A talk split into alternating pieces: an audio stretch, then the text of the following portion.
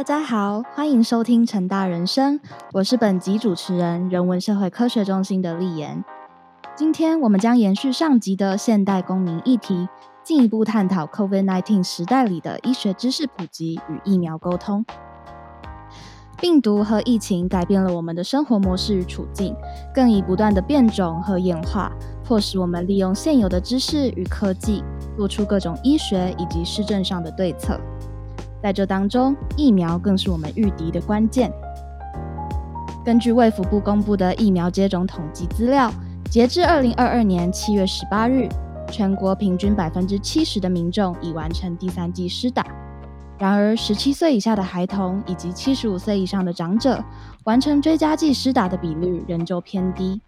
甚至五到十一岁幼童仍有半数未施打第二剂。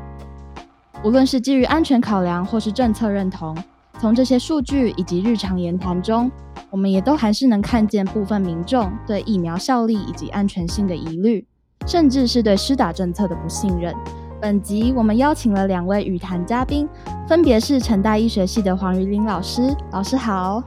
嗨，大家好，我是成大医学系副教授黄瑜玲。还有泛科学知识的郑国威知识长，国威你好。嘿，大家好，我是泛科知识的国威。今天两位将和我们从两种视角聊聊资讯时代里的医学科普和疫苗施打政策。疫情期间，范科学与国威知识长推出 COVID-19 专题，以轻松又深入浅出的影片解说 Omicron 病毒株以及长新冠的性质。相信听众里也有许多人是透过这些影片了解 Omicron 的。另一方面，身为医疗社会学专家的于林老师，也做了许多疫苗科学的研究以及公共沟通的分析与观察。那首先，我们就想要请问从事科学普及多年的国威。自从泛科学推动 COVID-19 专题以来，是如何看待网络上纷飞的资讯，以及疫情时代当中各种关于病毒和疫苗的假消息呢？好，感谢哈。我觉得其实呃，因为毕竟还是要跟各位听众先说明哈，我不是医生，也不是呃。工位的专家哈，我是一个科学传播者。那因此呢，接下来的发言呢，当然是以一个科学传播者的身份来跟大家分享哈。那其实我们是在二零一九年的年底，也就是早在几乎所有人注意到 COVID nineteen，甚至连 COVID nineteen 这个词出现之前呢，我们就开始关注这件事情了。为什么呢？因为那时候我们就有作者他们呃在这个领域嘛，然后就。呃，知道其实，哎，大家开始关注到中国那边有呃这种神秘的病毒，好，有一些消息开始传出，因此呢，我们就有作者在十一月的时候呢，就写了文章哈，然后来预先的来谈这件事情。那当然那时候是没有人关注这件事情的。那后来的发生，我想都已经是历史了哈，大家都很清楚。那我们大概是在。呃，二零二零年，呃，大概三四月的时候呢，我们也开始制作专题哈，然后把相关的一些，不管是呃病毒的特性，又或者说它传播的这个路径，还有我们一步一步以来对它的了解，好科学上的理解，然后制作成一篇一篇的文章。那后来当然在台湾呢，有一些呃波段哈，比如说有。呃，这个病毒传入啊，又或者说呃境外一路的个案，啊，或者说有一些社区感染的案例，因此呢，我们也在不同的波段呢，针对当时的议题，比如说，哎，那如果有疫情的话，可不可以去呃妈祖绕境 哈？这个宗教活动或是演唱会到底可不可以办？好，那如果可以办。那是基于什么样的防疫的科学？如果不可以办，又是为什么？所以大概是那时候我们就开始讨论这些议题。那不过哈，在这个过程当中，正如刚才呃提问时说到的哈，我们就看到非常非常多关于病毒跟疫苗的假消息，特别是这一波，我们从呃今年的四月二十五号发在 YouTube 上发布呃我们第一支谈 Omicron 变异病毒的。影片之后呢，老实说，接 获得的这个回应哈，真的是让我们很怎么讲呢？这是这个形容词我已经快讲不出来，就是很讶异哈，也很担忧，就是因为几乎呃将近六成甚至七成以上的回应呢，我们想说我们是一个科学频道嘛，哦，就是还在同温层里面，没想到六成或者七成以上的回应呢，都是在说，哎呀，这个病毒啊，就是人造的啊，或者说疫苗都没有效啊，或者说啊，药厂就是要赚钱啊，哦，等等的，就是都是这样子类型的内容，或者说，呃，我们泛科学就是呃一直要来推针啊，什么推一些生物制剂啊，这些疫苗根本就是假疫苗啊，然后只是怎样怎样的，好，各式各样的这样的。的回应哈，让我们也是烦不胜烦。那虽然我们知道绝大多数回应的人，他们可能就是因为他们本身有一个很很强的一些感受哈，所以才做这样，才才才会去网络上回应这些内容。而呃，绝大多数观看影片的人呢，其实他们并没有来回应，哈，他们就是看完然后获得资讯之后，他们并没有像来呃回应的这些呃反疫苗的。朋友们一样有那么强烈的动机，但是其实的确是让我们很讶异。呃，我觉得呃，在看这件事情的时候呢，我们呃，同时也从心理学，或者说从其他领域，或者说甚至是包括呃云老师的专长社会学的角度来看这件事情哈。那我们有一位作者呢，他们就写了一篇文章哈，在我们泛科学上探讨这个到底是怎么回事哈。呃，其中有引用英国肯特大学心理学家 Karen Douglas。他的研究哈，他发现说，其实很多人会相信呃关于疫苗的阴谋论，或是各种阴谋论哈。其实有一个出发点，就是因为他们觉得，嗯，因为我会这么做，所以他们应该会这么做。我觉得这是一个很有趣的出发点，就是很多人就会在思考说，哎，为什么会那么的不相信政府，会那么那么的不相信药厂，或那么的质疑他呃所看到的这所有的官所谓的官方资讯呢？他们认为说，嗯，因为我会这样这样去动一些手脚，所以他们呢也有可能会去动这些手脚。我觉得这个出发点是很有趣的哈。那这个当然又有一些背后的原因，包括很多人呃许多呃相信相信伪科学或相信阴谋论的人呢，其实他们在自己的环境当中是呃被孤立的。被孤立的话，他们会想要寻求安慰，他们会觉得自己遇到了一些无助的情况，而没有人可以帮得上他们，因此他们需要找到呃一些解答。另外，呃，这些人也可能比较自恋，因此呢，他们很希望他们能够展现出一些有别于一般论述的一些立场跟观点，想要找到认同。那我觉得这也不能都把这个责任归咎在个人。呃，整个社会或是呃的动荡，或者说媒体它所营造出来的这种呃恐惧感、不安定感，或是没有办法控制感，好，我觉得这也都是很重要的原因。但我觉得重要的是有一个，我想要跟大家分享，就是。呃，我们尽量不要想要以简单简单的方案来试图解决很复杂的问题。好，因为呃，从我们泛科学的角度，我们也是希望告诉大家很多面向关于科学、关于疫苗、关于病毒的一些资讯，而不是只是要告诉大家怎么做就好，怎么做就好。那如果说大家觉得说，嗯，其实我有别的想法。好，那其实这是很棒的，可以来交流，但是尽量不要想说，哎，我要以很简单的方式，比如说，哎，我就是多喝热水，好，然后就可以阻挡阻挡所有的病毒，或者说，呃，吃柠檬，或者说，呃，怎样怎样，我就可以阻挡呃这个疫情的呃扩散。我觉得不要想以简单的方案解决复杂的问题是一个关键。谢谢国伟的分享。其实从你刚刚说的，我们也可以感受到，就是在你做科普那么多年来，从各种网络上的现象，我们可以推知这些言论背后有哪些心理的呃心理的因素，或者是哪些社会的风气。那其实像疫苗的起源牛痘嘛，最初推广用来抵御天花的时候，也是饱受怀疑跟抨击的。对于当时的民众来说，种痘这件事情是很荒唐的。那现在我们。尊称为免疫学之父的 Edward Jenner，他当初也因为在做一些人体实验而受到像是违反科学道德之类的批评。那像生于资讯时代的我们，其实也像刚刚国威说的，我们有听到很多人对疫苗各种不同的疑虑。世界各地也存在着各式各样的反疫苗者。那请问，对他们这些反疫苗的论述有什么样的看法，或是有没有听过一些什么比较经典的案例呢？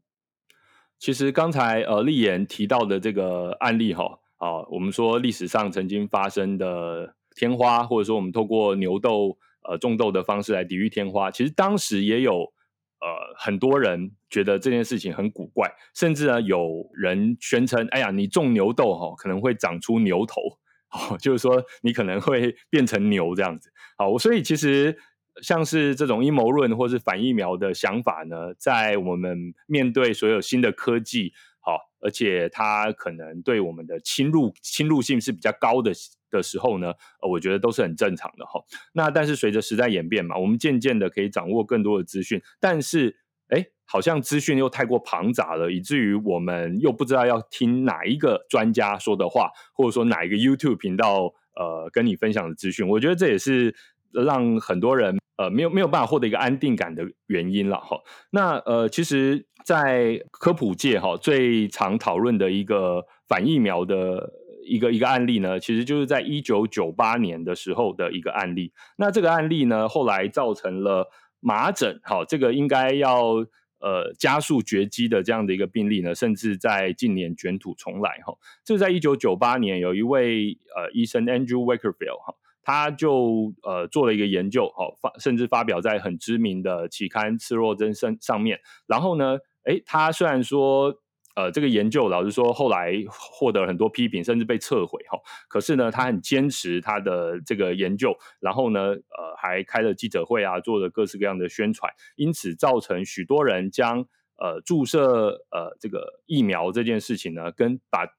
呃把注射疫苗这件事情跟自闭症连接在一起。好，尽管说他研究只有研究十二个个案，而且其实研究方法也被呃认为说有有所瑕疵哈，但是这样子的一个 idea 哈，我们说这样的一个观念，好，自闭症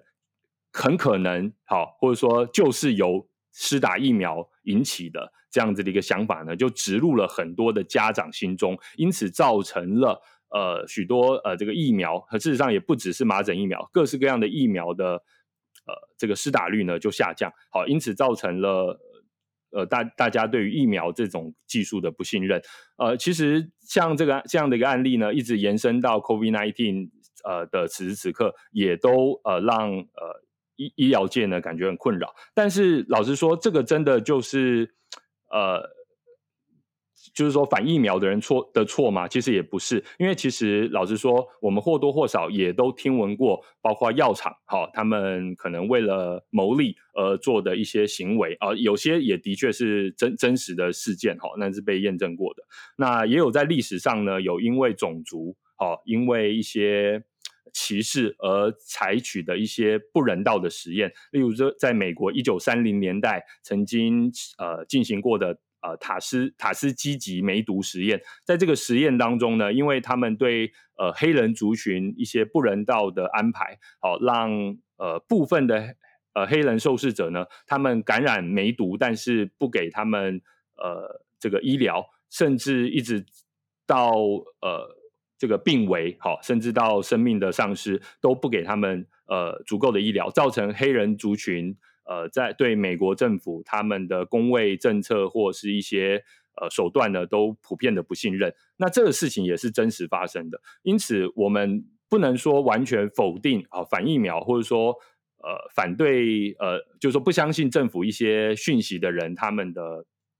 呃，一一些想法，但是我认为这真的是需要更多的沟通。那我们自己在做泛科学这件事的影片上面，我们其实就很努力在做这件事情，因为我们知道这种不信任某方面它是其来有自的，但是我们也也很想要跟呃大家去聊的，就是说，哎，不信任没有关系，但是呢，我们尽量。根据证据来讨论，哎，如果说你对这个证据还有什么样的问题的话，那我们就尽量再提供更多的证据，然后呢，我们尽量把这个事情讲得清楚，让大家能够懂。那我觉得这个是我们可以做的事情。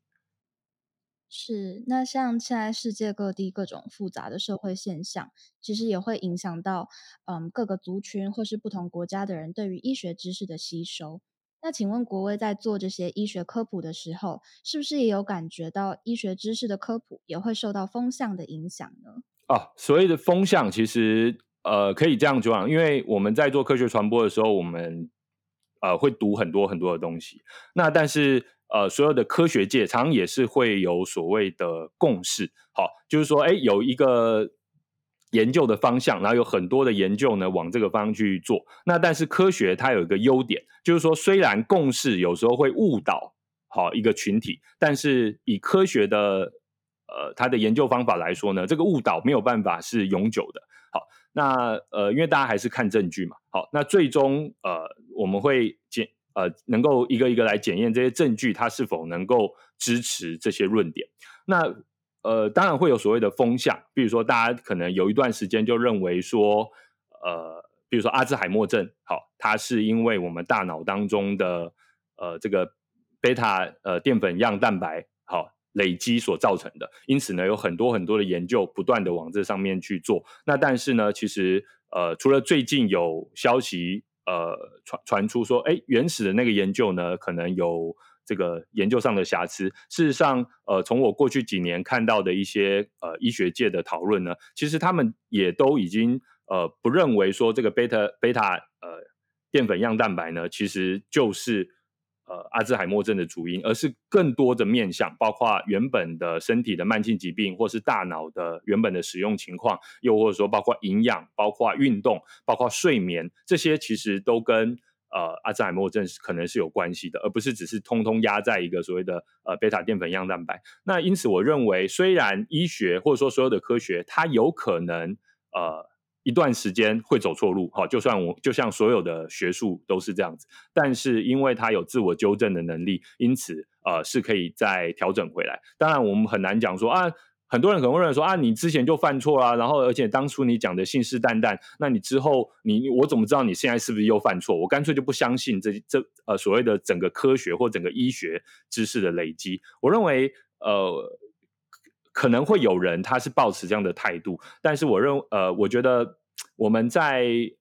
现在这个时代哈，我们保持一个健康的质疑。是好的。如果要彻底的不可滋润，或者说所有的东西都去质疑，然后说生活也是很难过。我觉得这个大概就是一个自己的选择。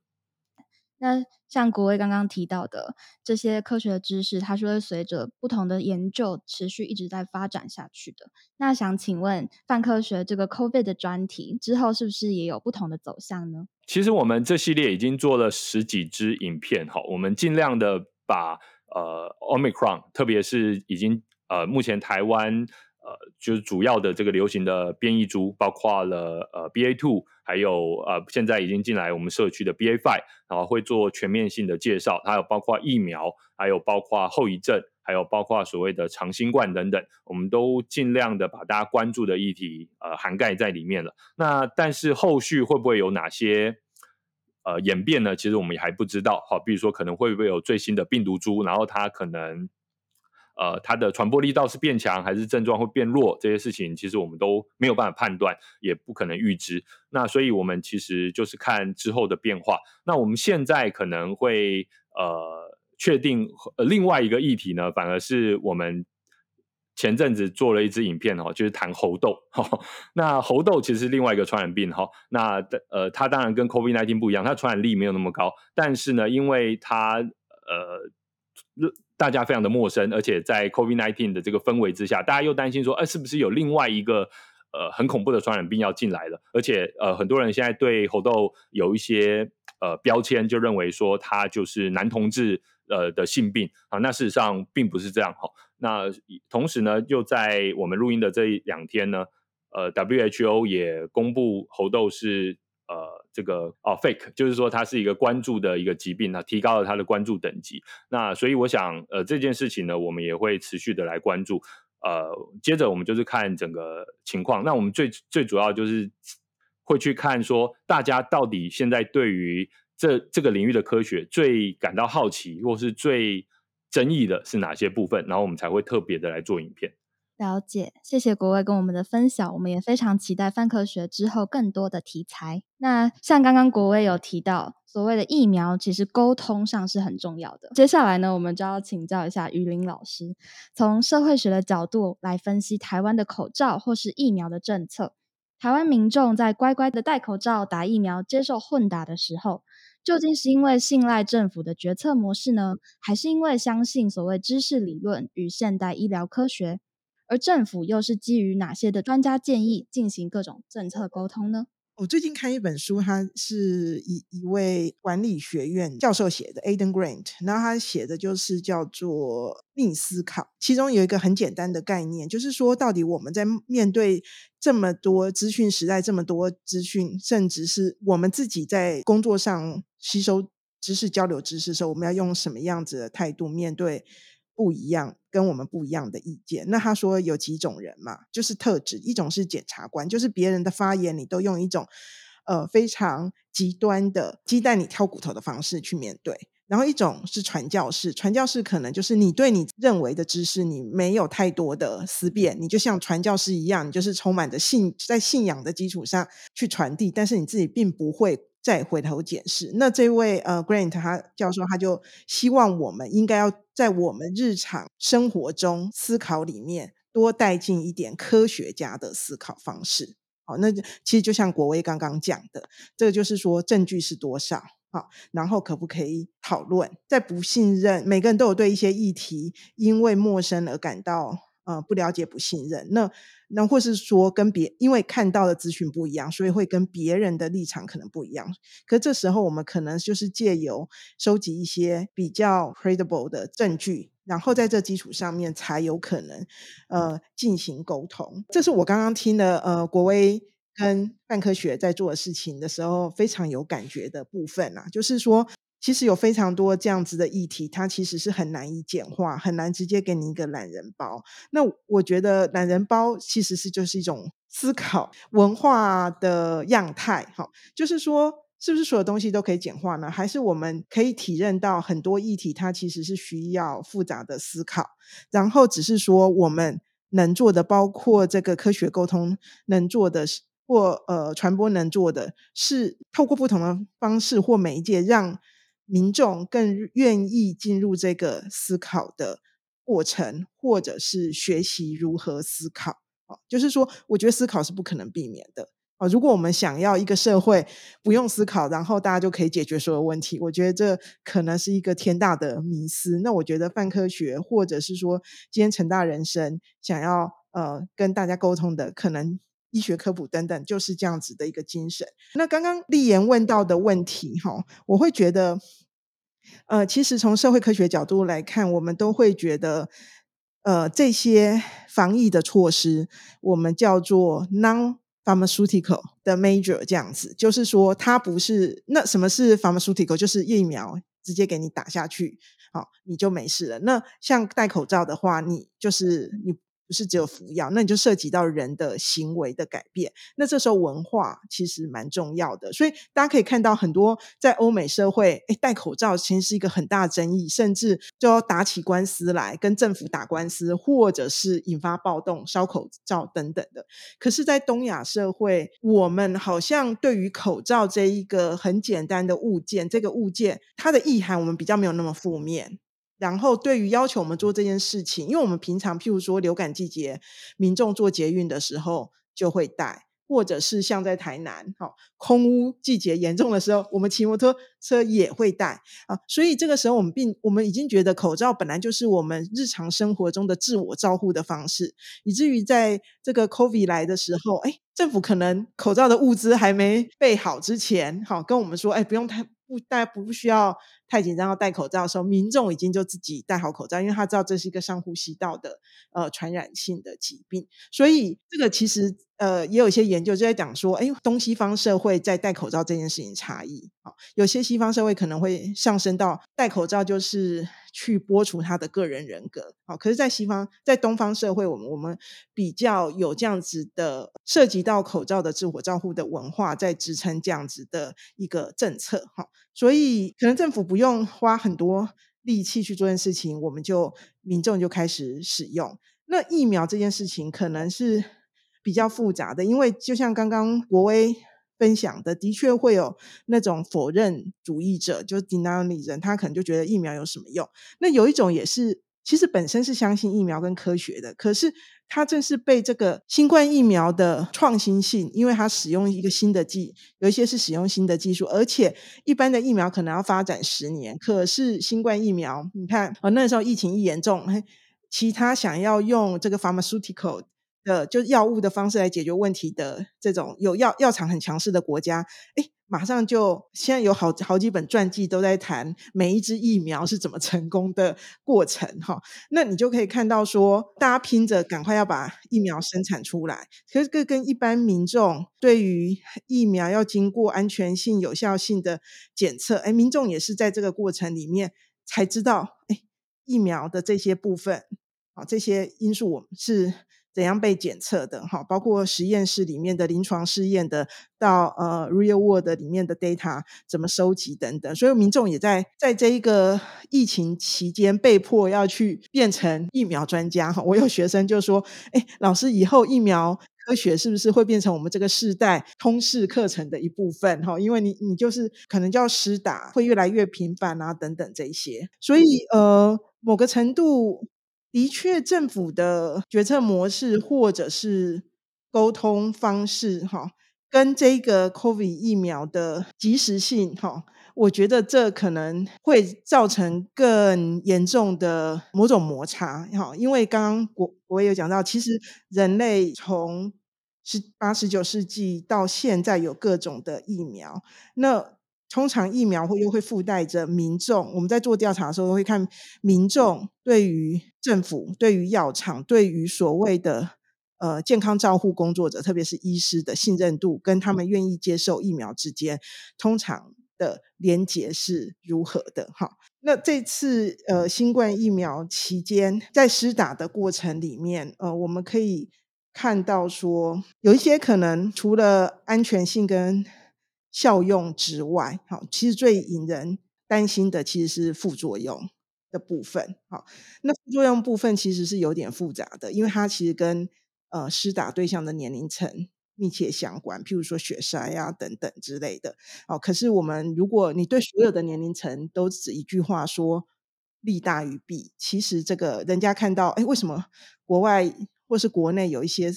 死亡的案例，大家就会觉得这句话是不是？一种只是一种夸大的说辞，但是如果我们可以更谨慎的去解释说，哎，实际上目前有的 data 显示是，啊，譬如说几岁，二十岁、三十岁、四十岁、五十岁的话，发生血栓的几率是多少？然后他感染确诊，然后相同严重重病或死亡的几率是多少？所以这里面还有一个很重要的变相是在当地。的感染的几率可是，在某个时期，这就是一个很复杂的，就是我们在是在谈疫苗接种的时候，有一阵子台湾的疫情呃接种一直打不起来，就是因为台湾所谓政府也说，哎，世界怎么赶得上台湾？就是台湾防的很好，所以民众觉得没有这个需求去打，或者是他觉得呃受到疾病感染的呃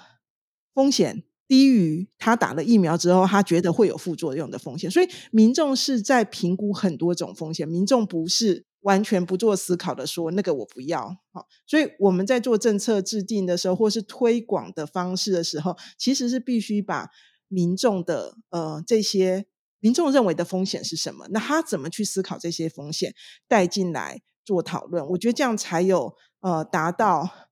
解惑的效果，也才能够帮助。说，哎，减少这些所谓的假消息或谣言传来传去的这种现象。就像老师刚刚说的，我们应该要多使用一点科学家的思考方式。那其实现在社会上，我们其实已经不缺资讯了，我们现在反而面对的是资讯太多。然后在疫情发展这么快速的时候，我们又发现我们的防护手段或是各种政策，其实是跟不上它的变种的速度的嘛。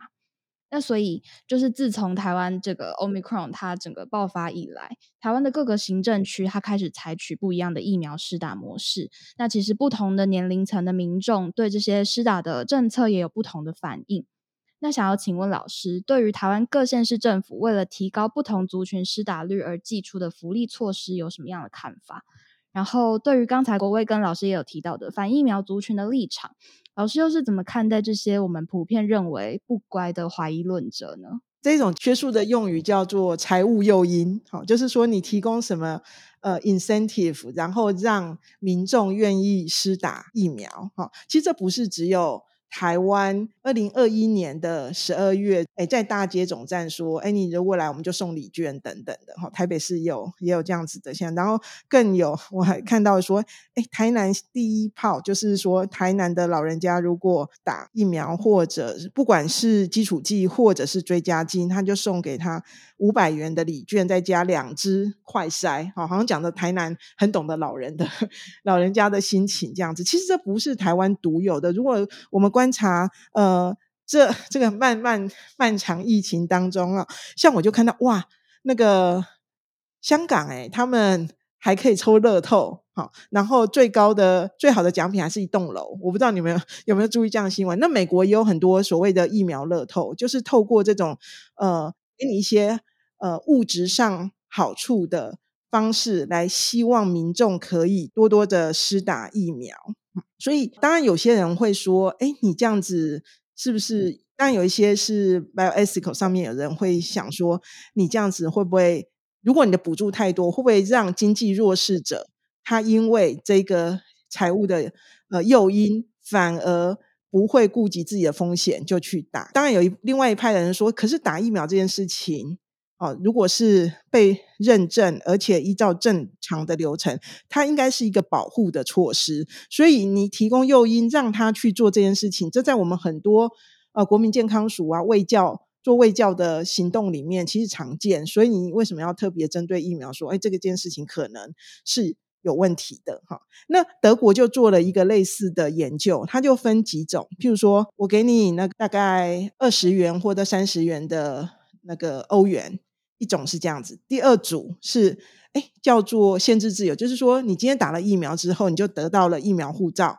好，不是无敌行星，就疫苗护照，你可以去哪里，不要去 pub 去哪里都通行无阻。但是没有打疫苗的人不行，这是一个实验的设定哈。然后第三个是说我提供一个疫苗服务。照护的可及性啊，譬如说，如果你有需求，我们会尽量在你提供你家附近的诊所就可以做这件事情，然后去测说这三种是不同的诱因，然后民众会去考虑说哪一种诱因对我来讲，我会让我最想打疫苗。哎，结果你们猜猜看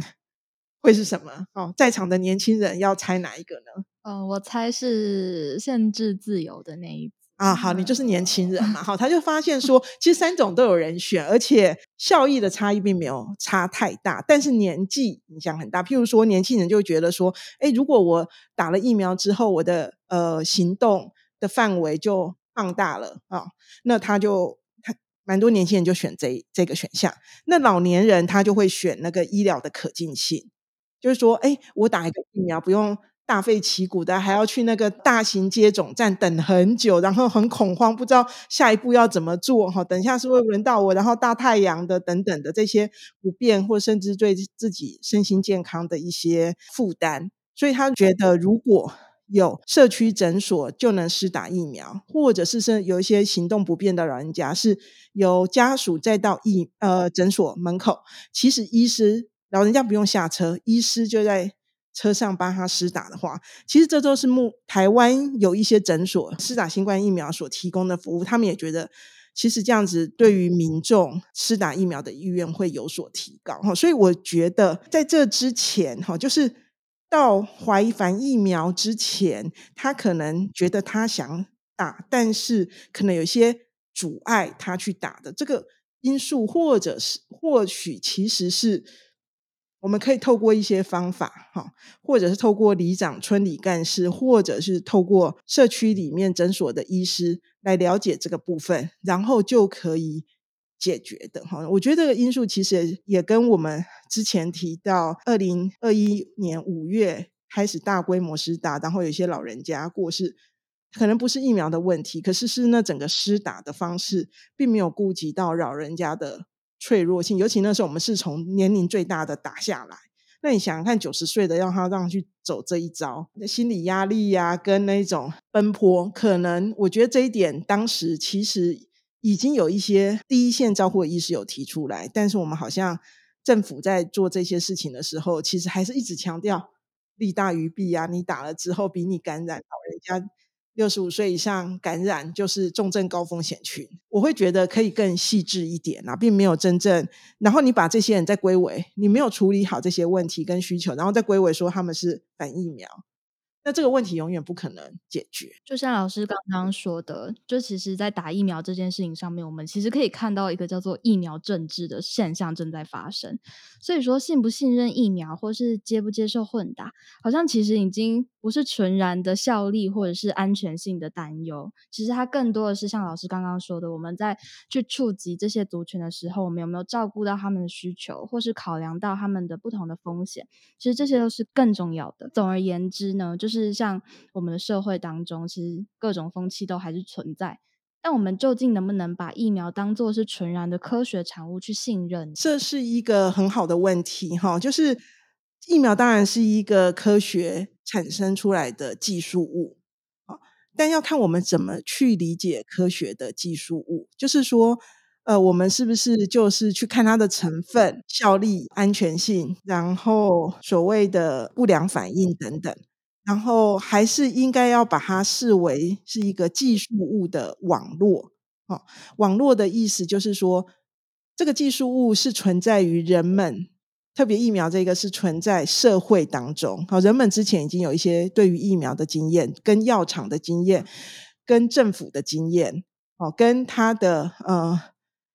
呃所谓的家庭医师等等的经验。那这些经验其实会转化成他对这一个技术物的理解跟接受程度，就会转化到成人们的对疫苗的行为认知与行为。哈，所以，所以这个时候，如果是一个技术物化的话，你当然就是从你就是几 percent 的安全性，几 percent 的有效性，你大概就可以定义了。可是，如果你把它放在这个网络里面的时候，你就会发现。当然，它变得非常复杂嘛，因为不同社群的人啊，他思考跟呃，比如说，譬如说，他刚刚对刚刚讲的这几个机构的信任关系就不太一样。那刚刚国威其实有讲到说，像欧美一直有一些对公共卫生有一些疑虑的群体，他们譬如说黑人群体，哈，他们当年可能没有被工卫好好照顾，甚至被利用。用来做于临床试验等等，所以他们反而对这类的措施反而非心生警觉这样子。那台湾呢？我们可以看到的是，譬如说，台湾的劳动阶级跟国家之间的距离其实比较遥远，也比较不信任，因为他就觉得国家比较不会照顾劳工阶级啊，国家的政策都是被呃所谓财团啊、有钱有势的人所影响。所以，当他这个信任度比较低的时候，他可能就比较不会自己很主动的去听记者会。就像有些民众会把陈时中当成偶像去追，那可是劳工阶级他们可能连去听这记记者会的动机跟时间都没有。好，那我之前看到台大工卫学院的关成义老师他们团队做的研究，哦，除了老人家，呃。慢性疾病患者、孕妇之外，他们特别也有看到的，就是所谓的这个劳动阶级，他们在打疫苗的时候，你看他们的劳动条件其实不太可能给他们所谓的防疫假或疫苗假，所以他们必须家里自己做一些安排。如果我打了，可能两三天都不能去做工，那我是领这种日薪的，那。可能我们家就要做，我就是会延后这个不能拿到薪水的机会，除非到疫情变得非常严重。那至于谁要去打，那可能要分工，不能说我们持家者同时没有薪水。所以他们要考虑的因素其实是十分复杂的，绝对不是呃一句这个疫苗的怀疑论啊就可以解决的。那这个部分叫不叫做疫苗政治呢？它其实就是一个潜在的健康不平等。的议题嘛，就是每个人得到的资讯，然后能够很没有负担的去做种种的决定的这个机会，是不是一样的？那我会觉得，当然也有纯很政治的议题啊，譬如说 B N T 疫苗涉及到中国哦，还有高端国产的疫苗啊，那这个就是非常纯。纯政治面向的，可是这个细节，因为它需要很多更精确的资讯，我觉得我也不觉得这种呃政治因素是我们在思考呃比较广面的涉及呃社会及心理因素的下的这种疫苗政治，可以讲得很清楚的，因为应该还有很多内幕啦。但是我们光，但是我们就算不谈这一类的疫苗政治，我们还是有很多可以去思考的，吧疫苗当成一个技术物的网络来看它里面的不同的行动者，然后对于疫苗的。感知与行行为这样子，其实每一个个体他们在考量自己是不是要去接受治疗，或是接受疫苗施打的过程当中，都会考量到像是安全啊，或者是施打成本，甚至是政治的考量。但是从今天国威以及玉林老师跟我们分享的这些资讯也好，这些观察也好，我们都可以得到一个很重要的结论。就是其实不管是吸收知识或者是疫苗沟通，都是不能够简化的。所有的我们现在看得到的现象，它其实背后促成的原因，其实是非常多元、非常复杂，我们没有办法一言以蔽之。那这两年来，我们也深切体会科学的重要性，同时也伴随着它的不确定性，也在社会习惯遵循的思考脉络中学习辨明事实。在不安的同时，培养理性思考的能力，更透过累积正确的知识去减缓对疫情的焦虑。那节目的最后呢，我们再一次感谢国威和于林老师非常精彩又深入的对谈。医学人文系列在此告一段落，请大家持续锁定成大人生，我们下个系列再见，拜拜，拜拜。